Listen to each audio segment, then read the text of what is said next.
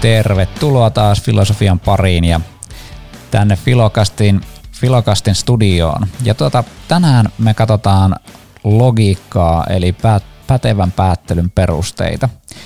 Aluksi vähän määritellään käsitteitä, katsotaan mitä se päättely pitää sisällään, katsotaan vähän argumentointia, retoriikkaa ylipäätänsä ja sen jälkeen tutustutaan kahteen tällaiseen ö, yleisimpään päättelyn muotoon eli deduktiiviseen ja induktiiviseen päättelyyn. Ja lopuksi vielä sitten katsotaan ihan tällaista, että miten niitä käytetään niin kuin käytännön tasolla. Mutta lähdetään ensin liikkeelle siis tästä logiikan määrittelystä ja näistä käsitteistä. Ihan alussa, jos ajatellaan näin ikäisesti, niin me voidaan ää, ensin määritellä se, että mitä tämä päättely nyt ylipäätänsä on. No päättelyhän on käytännössä sitä, mitä me tehdään jatkuvasti. Eli me ymmärretään niin kuin asioita päättelyn avulla. Eli osataan niin kuin ymmärtää se, että mitkä asiat liittyy toisiinsa ja sitten niin käytännössä filosofian niin perusajatus on se, että, että meillä on niin joku väitelause, ja nyt kun me väitetään jotain tästä maailmasta, niin meidän pitää tietenkin oikeuttaa se, että, että mikä oikeuttaa sen kyseisen väitelauseen. Eli toisin sanoen meidän pitää perustella se väitelause. Ja nyt sitten, jos me ajatellaan logiikan käsitteistöä, niin meillä on tällaisia premissejä ja sitten meillä on johtopäätöksiä. Johtopäätös on siis se väitelause, mitä me halutaan väittää tästä maailmasta, ja premissit on sitten niitä perusteluita sille, eli sitä oikeutusta tälle kyseiselle väitteelle.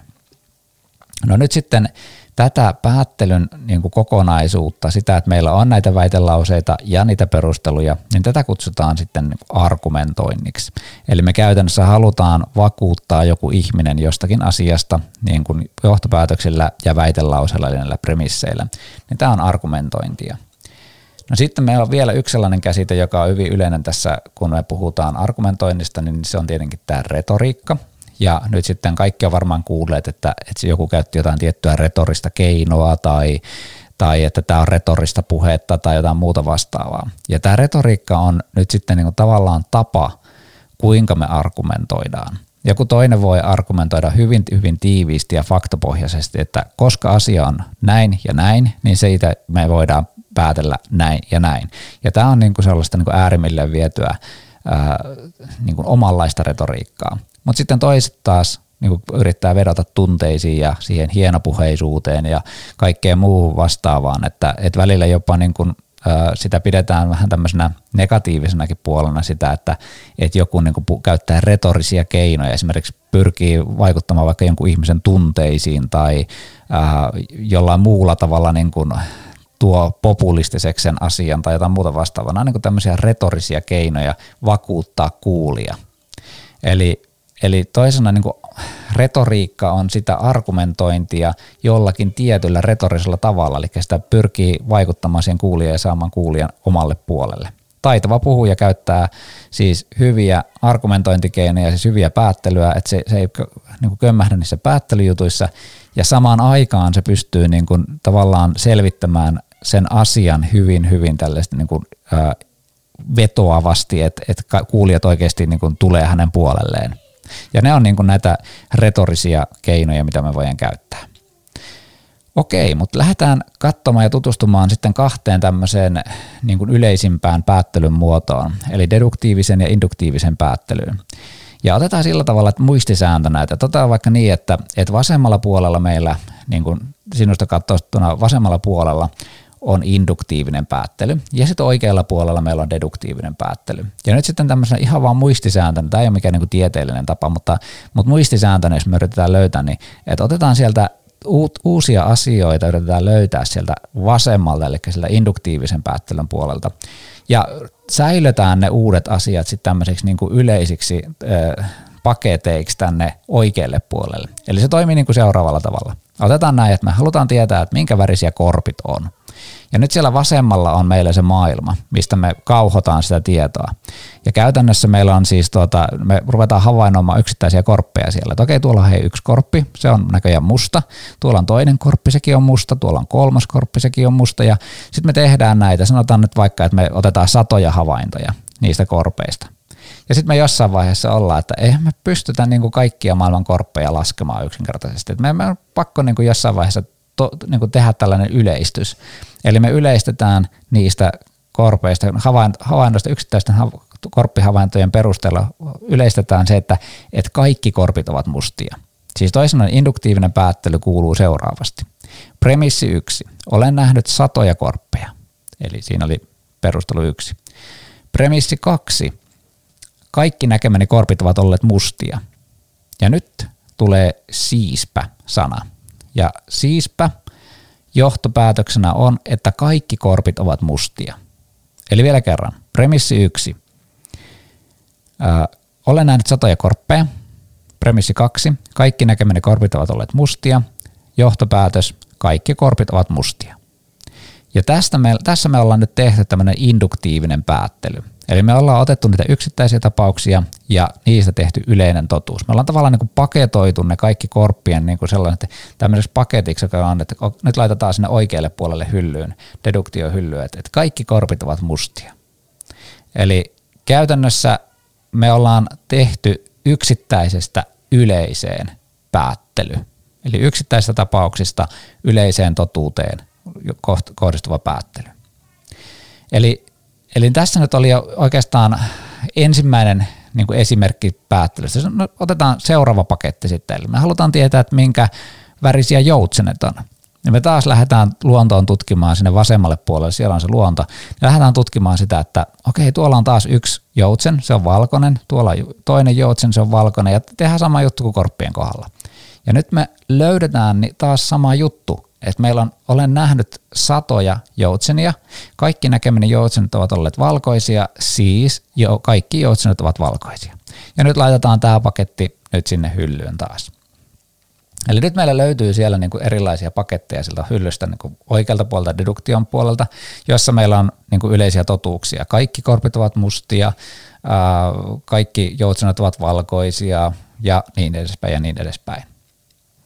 Eli tä, käytännössä kaikki, mitkä perustuu meidän niin kuin tämmöiseen kokemukseen jostakin toistuvuudesta tai havainnointiin, että joku, havainno, niin kuin joku asia toistuu jatkuvasti samanlaisena ja sitten me siitä tehdään tämmöinen yleistys, että, että se tulee myös jatkumaan näin. Sama juttu on vaikka se, että, että tänään tuli aamu tai aurinko nousi ja eilen nousi aurinko ja niin poispäin, niin me voidaan yleistää siitä, että kyllä huomennakin nousee aurinko. Ja se niin kuin laitetaan taas, että joka aina nousee aurinko, niin se on taas niin kuin yksi tämmöinen yleistys tästä, näistä havainnoista. No otetaan nyt sitten, siirrytään tässä vaiheessa sen deduktiivisen päättelyn puolelle. Ja nyt meillä on siis täällä paketti, että kaikki korpit ovat mustia. Ja nyt tiedetään, että, että meidän kaveri Maija on hommannut itselleen korpin, ja se korpin, korpin nimi on Polli. Ja nyt me haluttaisiin tietää, että, että minkä värinenhän tämä korppi on – siis tämä yksittäinen korppi nimeltä polli. Ja nyt me otetaan sieltä hyllystä oikealta deduktion puolelta tällainen yleinen totuus. Eli kaikki korpit ovat mustia. Sen lisäksi me tiedetään, että, että Maijalla on korppi nimeltä polli, niin nyt me voidaan päätellä siitä, että koska kaikki korpit ovat mustia ja polli on korppi, niin silloin pollin on pakko olla musta. Eli nyt me ollaan päätelty deduktiivisesti, eli toiseen suuntaan. Me otetaan yleinen totuus, eli yleisestä siirrytään yksittäiseen tapaukseen, eli siihen polliin. Eli tässä on niin se yksi tämmöinen suuri ero induktiolla ja deduktiolla. Induktio menee yksittäisistä tapauksista, niin kuin monesta yksittäisestä tapauksesta tehdään yleistys, ja sitten taas deduktiossa näistä yleistyksistä tehdään yksittäiseen tapaukseen liittyvä havainto tai tieto. Ja tuota, näillä on se, seuraavanlaisia niin kuin, ominaisuuksia. No ensinnäkin, jos me lähdetään tutkimaan tätä totuutta, siis nimenomaan tämän niin kuin, johtopäätöksen totuutta. Nythän me tullaan aika äkkiä siihen johtopäätökseen, että, että induktiivisessa päättelyssä se johtopäätös ää, on totta vain tietyllä todennäköisyydellä. Koska nyt siis me ollaan havaittu satoja korppeja ja kaikki korpit ovat olleet mustia, mitä me ollaan havaittu, mutta mikään ei estä sitä, että itse asiassa seuraava korppi olisikin vaikka sininen tai punainen tai valkoinen, jolla me ei voitaisikaan enää sanoa, että, että kaikki korpit ovat mustia. Tai niin kuin tämä klassinen esimerkki näistä joutsenista, että, että oikeasti 1600-luvulla vielä niin kuin ajateltiin, että kaikki joutsenet ovat valkoisia, koska ei ollut muunlaisia havaintoja niin kuin Briteissä jos sitä on niin lanseerattu silloin, tai jos sitä on käytetty silloin erityisesti. Ja nyt sitten, äh, sit kun Australiassa päästiin käymään, tai Australia, tuota, äh, siellä Australiassa taas niin löydettiin tällaisia mustia joutsenia – ja nyt yhtäkkiä meidän pitikin todeta sitten, että okei, että kaikki joutsenet eivät olekaan valkoisia. Eli se johtopäätös, mitä me pidettiin totena, niin muuttuukin epätodeksi. Kaikki joutsenet eivät olekaan valkoisia, vaan on olemassa myös mustia joutsenia. Eli käytännössä induktion johtopäätös on aina totta vaan tietyllä todennäköisyydellä. Ja nyt sitten, jos tästä tuntuu se, että tämä on jotenkin niin kuin huono asia, että voi ei, että me ei voi nyt luottaa induktiivisen päättelyyn tai muuta vastaavaa, niin huono juttuhan tässä on se, että meillä ei oikeastaan ole minkäänlaista muuta tapaa saada tietoa meidän maailmasta kuin tällaiset niin kuin epävarmat yleistykset. Toki me voidaan sitten hienovarasti lähteä niin kuin tutkimaan erilaisia juttuja ja jakaa niitä kategorioihin ja niin poispäin, joka ratkaisee vähäksi aikaa ainakin se ongelma ja osittain mutta ei mennä nyt siihen. Olennaista on se, eikä meidän tarvitse hirveästi olla huolissaan siitä, että se ei. Me saadaan kuitenkin suhteellisen varmaa tietoa, että, että tehdään näitä toistoja tarpeeksi monta, niin me voidaan niin olla aika varmoja siitä. No katsotaan sitten deduktion äh, niin kuin varmuutta, johtopäätöksen varmuutta. Eli jos me oletetaan, ja nyt sitten filosofiassa sanotaan monesti, että jos ja vain jos, äh, jos ja vain jos premissit ovat tosia, niin silloin myös johtopäätös on välttämättä tosi, siis deduktiossa. Eli otetaan tällainen klassinen esimerkki, että kaikki ihmiset ovat kuolevaisia. Sokrates on ihminen, siis Sokrates on kuolevainen. Ja nyt me voitaisiin niinku muuttaa tämä ihan matemaattiseksi kaavaksi. Eli me voitaisiin laittaa, että kaikki ihmiset ovat kuolevaisia, me laitetaan i on yhtä kuin k. Eli I kuvaa sitä ihmistä ja K on kuolevainen. Kaikki ihmiset on yhtä kuin kuolevaisia. No sitten S eli Sokrates on yhtä kuin ihminen. Eli S on yhtä kuin I. Ja nyt jos kerran I on yhtä kuin K ja S on yhtä kuin K, niin silloin välttämättä S, ö, anteeksi, jos, jos, tota, jos I on yhtä kuin K, eli kaikki ihmiset ovat kuolevaisia, ja S on yhtä kuin I, eli Sokrates on ihminen, niin silloin välttämättä on niin, että S on myös yhtä kuin K, eli Sokrates on kuolevainen. Eli tavallaan deduktio pitää sisällään tällaisen niin matemaattisen kaavan siinä, että siinä ei ole mitään sellaisia niin ehtoja sinällään. Ää, toki sitten jos meillä niinku osoittautuu sillä tavalla, että, että joku näistä premisseistä osoittautuu epätodeksi, niin silloin tietenkin myöskin se johtopäätöksen totuus kyseenalaistuu siinä tilanteessa. Eli toisin sanoen vielä kerran, johtopäätös on induktiivisessa päättelyssä, eli induktioksi niin sitä kutsutaan, niin induktiivisessa päättelyssä tosi vain tietyllä todennäköisyydellä. Mitä enemmän meillä on havaintoja tai kokemuksia sitä asiasta, niin sen suurempi se todennäköisyys on. Ja deduktiossa, jos ja vain jos ne premissit ovat tosia, niin silloin se johtopäätös on ehdottomasti tosi. Eli siinä ei ole mitään todennäköisesti, se on ehdottomasti tosi. No vielä jos ajatellaan näin, että, että meillä on nyt kaksi eroavaisuutta deduktio ja induktio välillä. Meillä on se induktio menee yksittäisestä tapauksesta yleiseen totuuteen, deduktio yleisistä totuuksista yksittäisen tapaukseen – johtopäätös on induktiossa tosi vain tietyllä todennäköisyydellä ja deduktiossa se on tosi ehdottomasti, jos väitelauseet on tosia. Ja nyt sitten kolmas, mitä voidaan niin ajatella näin, mitä tämä muistisääntökin oli, on se, että, että nimenomaan tämä induktio tavallaan antaa meille uutta tietoa sitä maailmasta, ja me varastoidaan sitä sitten johonkin tämmöisiin yleisten totuuksien maailmaan – ja tämä deduktio taas käyttää niitä yleisiä totuuksia siihen, että me voidaan käyttää niitä johonkin yksittäisen tapauksen tässä maailmassa. Otetaan esimerkki. Irmeli on tullut lääkärille ja hän potee pääsärkyä. Hänellä on kova pääsärky ollut pitkä aikaa. Ja nyt sitten lääkäri lähtee miettimään, että mm, mikähän Irmelillä mahtaisi olla niin kuin ratkaisukeino tähän pääsärkyyn. Ja se lähtee selaamaan sitten teorioita lääkärikirjasta ja katsoa, että minkälaisia lääkeaineita täällä on. ja se löytää lääkeaineen X. Ja nyt jos me lähdetään miettimään tätä lääkeainetta X, miten on päädytty siihen, että lääkeaine X parantaa päänsäryn? Niin tässä tilanteessahan me ollaan käytetty induktiivista päättelyä.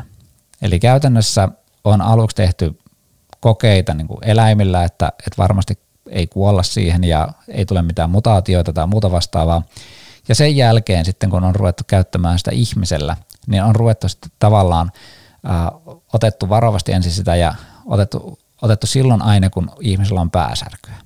Silloin napattu se lääke ja katsottu, mitä tapahtuu. Pääsärky lähti pois. Otetaan toinen koehenkilö, tehdään sama juttu, kolmas, neljäs, viides. Otetaan pari tuhatta ihmistä vähintään ja kokeillaan niitä. Ja jos aina lähtee tällä lääkeaineella X päänsärky, niin sen jälkeen me voidaan todeta, että lääkeaine X poistaa päänsäryn. Ja nyt me ollaan saatu tämä niin tieto induktiolla, koska me ollaan testattu tarpeeksi monta kertaa ja yleistetään sitten se, että, että aina tämä lääkeaine X poistaa päänsäryn. No nyt sitten tämä lääkäri, kun se katsoo siltä kirjasta tämän yleisen totuuden, että X poistaa pääsäryn, ja se soveltaa sitä tähän irmeliin, niin tässä tilanteessa tämä lääkäri tekee deduktiota. Eli se ottaa jonkun yleisen totuuden ja soveltaa sitä yksittäisen tapauksen eli irmeliin. Ja sitten se antaa Irmelille tämän lääkkeen, Irmeli nappaa sen ja Irmeli ei paranekaan. Eli nyt tapahtuukin jotain, että, että Irmeli ei paranekaan, vaikka piti olla. Eli tässä tapauksessa nyt tulee niin kuin ongelmaksi se, että, että se todennäköisyys oli tilastollinen. Ja käytännössä Irmeli on nyt jotenkin erilainen kuin muut ihmiset. Ja sitten lääkäri alkaa tietenkin ja tiede, alkaa tässä tilanteessa kysellä, että mitä tässä nyt niin kuin on erilaista kuin muissa ihmisissä. Niin nyt sitten Irmelillä paljastuu tutkimuksissa sitten tällainen imeytymishäiriö. Et sillä on vaikka lääkeaineen X niin kuin, sitä lääkeainetta niin kuin koskeva tämmöinen imeytymishäiriö. Ja sen jälkeen niin kun otetaan useampia tällaisia henkilöitä, joilla on tämä sama imeytymishäiriö, ja testataan, että paraneeko tällä X. Kukaan ei parane, jolloin me voidaan tehdä tästä taas yleinen totuus. Eli lääkeaine X parantaa ihmisen pääsäryn, paitsi jos tällä ihmisellä on tällainen imeytymishäiriö, niin silloin se ei paranna sitä. Ja nyt meillä on toinen tähän, tätä koskeva ää, yleinen totuus. Ja sen jälkeen meidän pitää vaan löytää niin lääkeaine Y, joka toimii myös Irmelille ja kaikille, joilla on tämä ää, lääkeaineen imeytymishäiriö. Ja se saadaan taaskin induktioavulla. Eli tämän esimerkin tarkoituksena on se, että, että meillä käytännössä on niin kuin tilanne, jossa induktio ja deduktio ei ole mitään niin kuin kilpailevia päättelymuotoja. Että ne ei ole niin, että, että jompikumpi näistä nyt on niin kuin parempi tai huonompi tai että sitä pitäisi käyttää tai muuta vastaavaa, vaan kummallakin on niin omat käyttötarkoituksia. Itse asiassa niin kuin tässäkin esimerkissä niin parhaimmillaan ne nimenomaan täydentää toisiaan. Eli ne pyörii tällaista niin kehää siinä, jossa niin tuota, pystytään aina tarvittaessa ottamaan induktiota ja välillä deduktiota käyttöön. On tietysti totta, että tietyt tieteen alat painottaa enemmän jotain tiettyä juttua.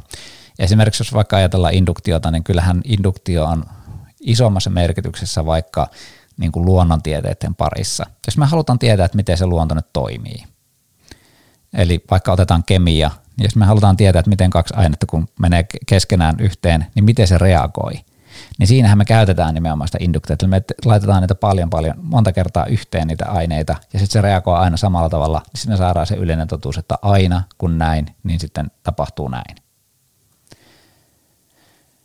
Eli käytännössä induktio on siis niiden havainnointiin, testaamiseen, kokemukseen perustuvia tieteitä. Ja sitten deduktiossa taas puhutaan enemmän tämmöistä niin humanistisista tieteistä, filosofiasta, vanha, vanhemmasta psykologiasta, nykyisin tuota neuropsykologia ehkä enemmän menee siihen induktion piiriin jo, ja niin poispäin.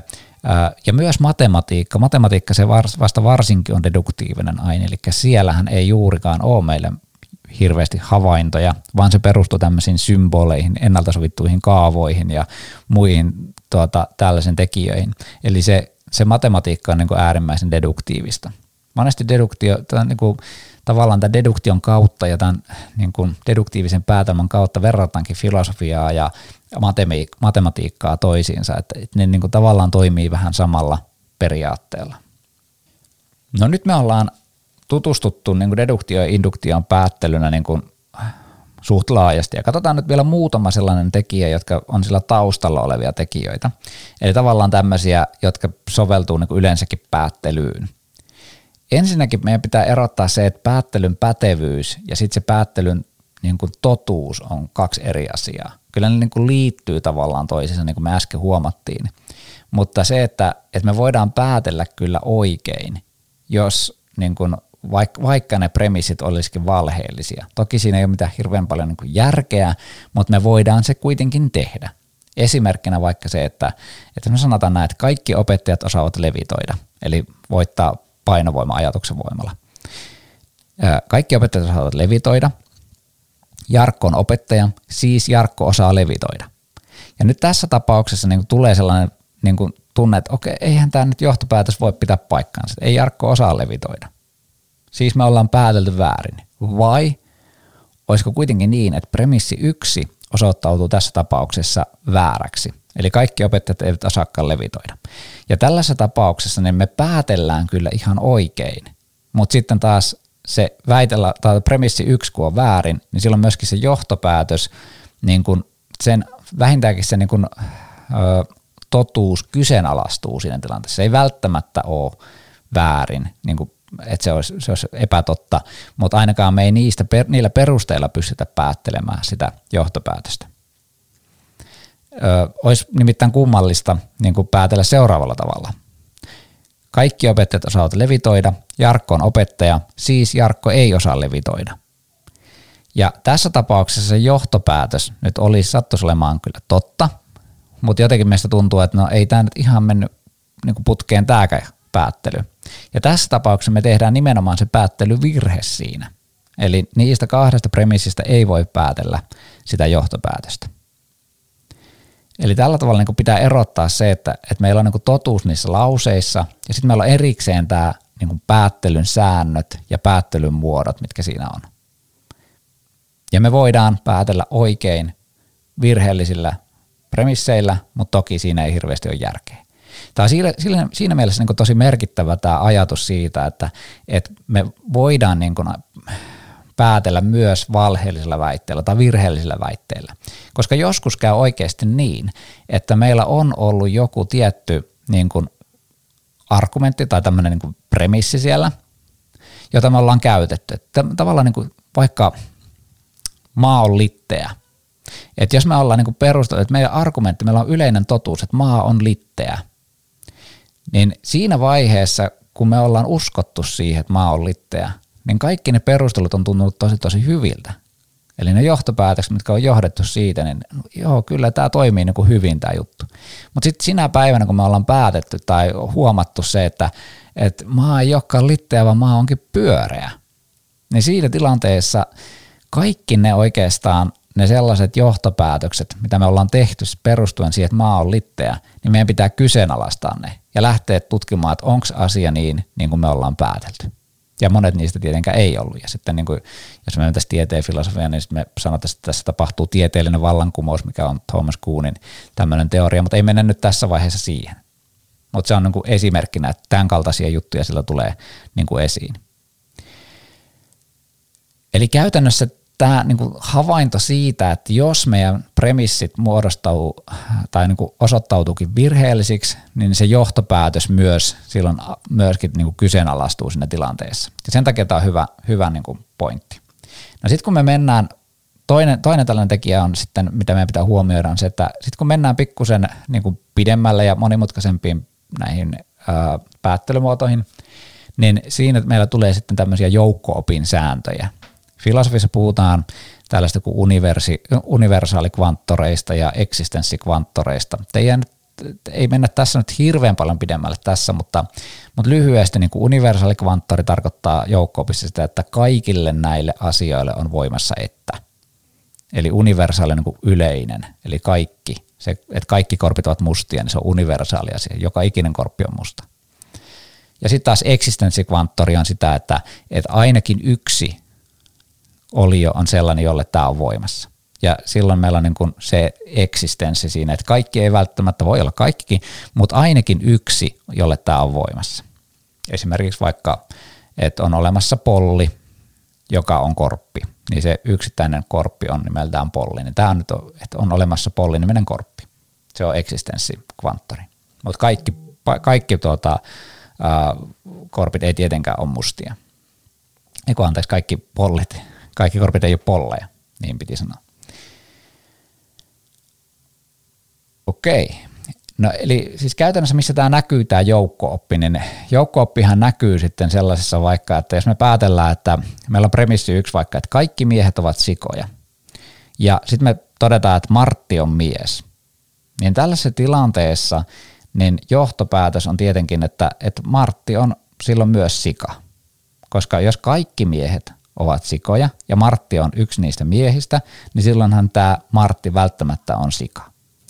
No jos me otetaan pikkunen muunnelma tästä, että me sanotaan, että kaikki miehet ovat sikoja ja Martti on sika, niin johtopäätös siitä, että, että Martti on mies, niin menee väärin.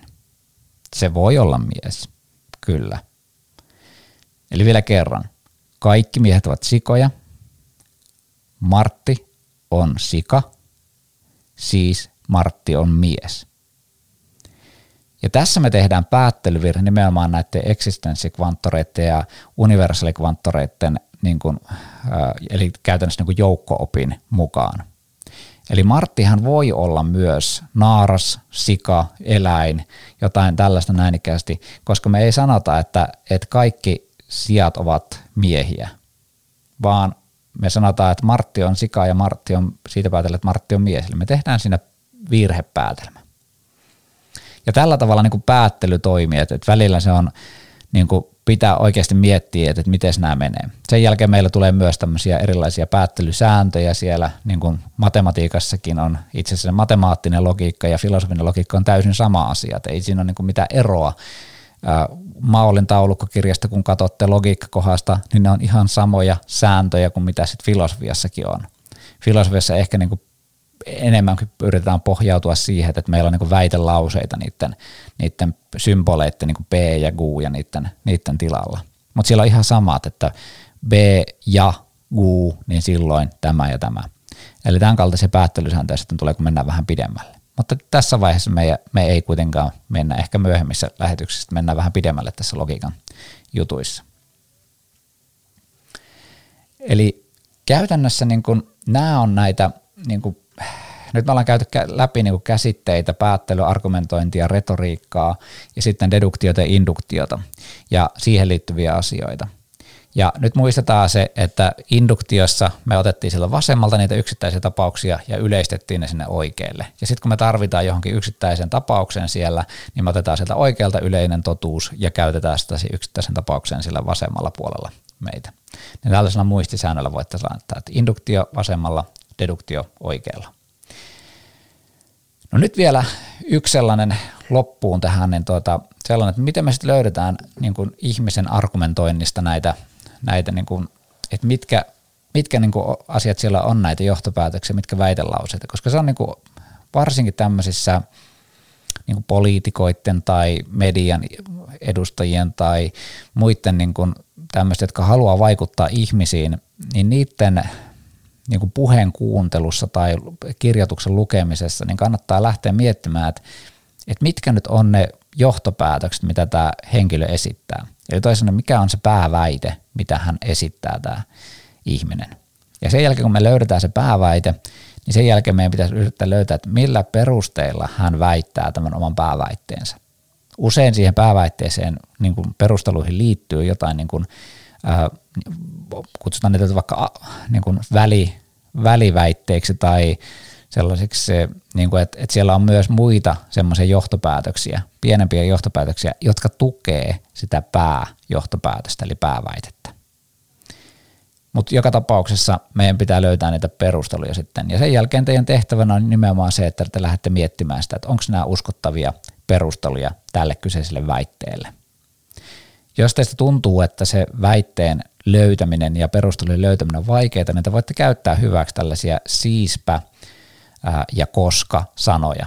Et jos se puheen esittäjä pitää tai käyttää tällaista sanaa vaikka kuin siispä, niin se voi sanoa vaikka, että kaikki Jotta me ymmärtämme tätä maailmaa, niin meidän pitää kaikkien päätellä jotain asioita. Siispä kaikki ihmiset päättelevät jatkuvasti. Eli meillä oli tässä siispä jälkeen oli se johtopäätös ja ennen sitä siispä-sanaa meillä oli niitä perusteluja. Ja samoin me voidaan niin käyttää tätä koska-sanaa, eli me voidaan ajatella näin, että, että me ensin sanotaan nyt tässä tapauksessa joku väitelause, vaikka se, että kaikki ihmiset päättelevät, ja sen jälkeen sanotaan se koska ja perustellaan. Kaikki ihmiset päättelevät koska, jos me ei pääteltäisi, niin silloin meillä olisi niin kuin todella vaikeaa ymmärtää tätä maailmaa, että mikä asia liittyy mihinkin ja miten, joitakin asio- miten jotkut perustelut ja väitelauseet niin kuin tukee jotakin johtopäätöstä. Eli tällä tavalla niin kuin me pystytään käyttämään näitä sanoja. Välillä niin kun näitä sanoja ei ole siellä, niin se voi olla hankalaa, mutta, mutta se on kuitenkin vaivan väärti aina välillä yrittää löytää niitä väitelauseita ja perusteluja. Mutta tässä tämänkertainen Filokäst, eli tota, kiitoksia tästä ajasta ja palataan sitten taas seuraavalla kerralla uusien aiheiden pariin. Kiitoksia, moi!